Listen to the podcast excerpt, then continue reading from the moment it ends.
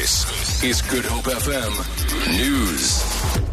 Good afternoon. The National ANC office says it will only be decided on Monday's meeting in Cape Town who will replace Marius Fransman as leader of the ANC in the Western Cape. This comes after the ANC National Working Committee yesterday informed Fransman to step down while a complaint of sexual harassment against him is being investigated. The provincial secretary, Faiz Jacobs, also faces suspension on allegations of assaulting a colleague. ANC spokesperson Zizi Kodwa says the provincial leadership must decide on the replacements. The leadership of the ANC in the province will have to meet and decide whether they take the guide of the constitution. It says the deputy chairperson, in the absence of the chairperson, will act in the position of the chairperson. Also the deputy secretary.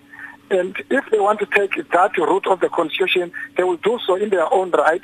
They won't be influenced by national. What national has done was simply to pronounce on the two cases. We can't decide on them, on how to replace. Media personality Gareth Cliff says he'll study today's judgment before making any further comment. The High Court in Johannesburg ordered pay TV channel Mnet to reinstate him as an Idols South African judge and pay his legal costs. Cliff was fired earlier this month for his Twitter comment supposedly supporting the racist remarks that KwaZulu Natal woman Penny Sparrow had made. Cliff, who was flanked by his lawyer Eric Mabuza, briefly spoke to the media outside court. Obviously, going to have to study the judgment, but we're very pleased about this. Eric says uh, he thinks it was a foregone conclusion, but we're thrilled. Um, obviously, I think from here we're going to we're going to have to uh, read through it properly, and we will have a press conference tomorrow. So we'll let you know about the details of that.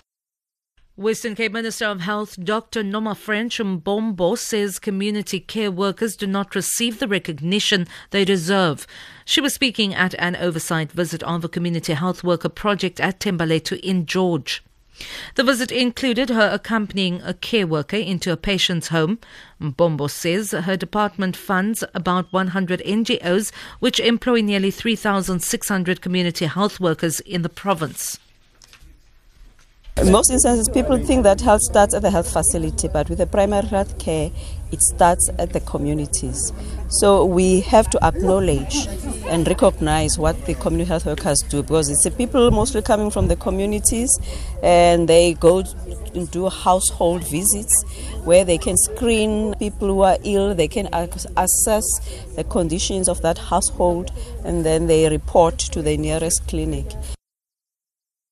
Analysts have warned that Burundi police's arrest of two Western journalists is likely to further strain tense relations between Bujumbura and Western donors.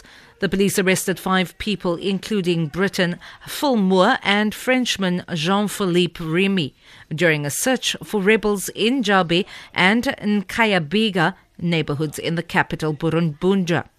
Both journalists have won awards for their coverage of sub Saharan Africa. The BBC's Maud Jullien reports. Jean Philippe Remy is Africa editor for the French daily newspaper Le Monde. He was on assignment with British freelance photographer Phil Moore. Both have travelled to Burundi several times since the crisis began. A police spokesman, Pierre Nkurikiye, told the BBC that they were with armed men with pistols who were about to commit crimes when they were arrested.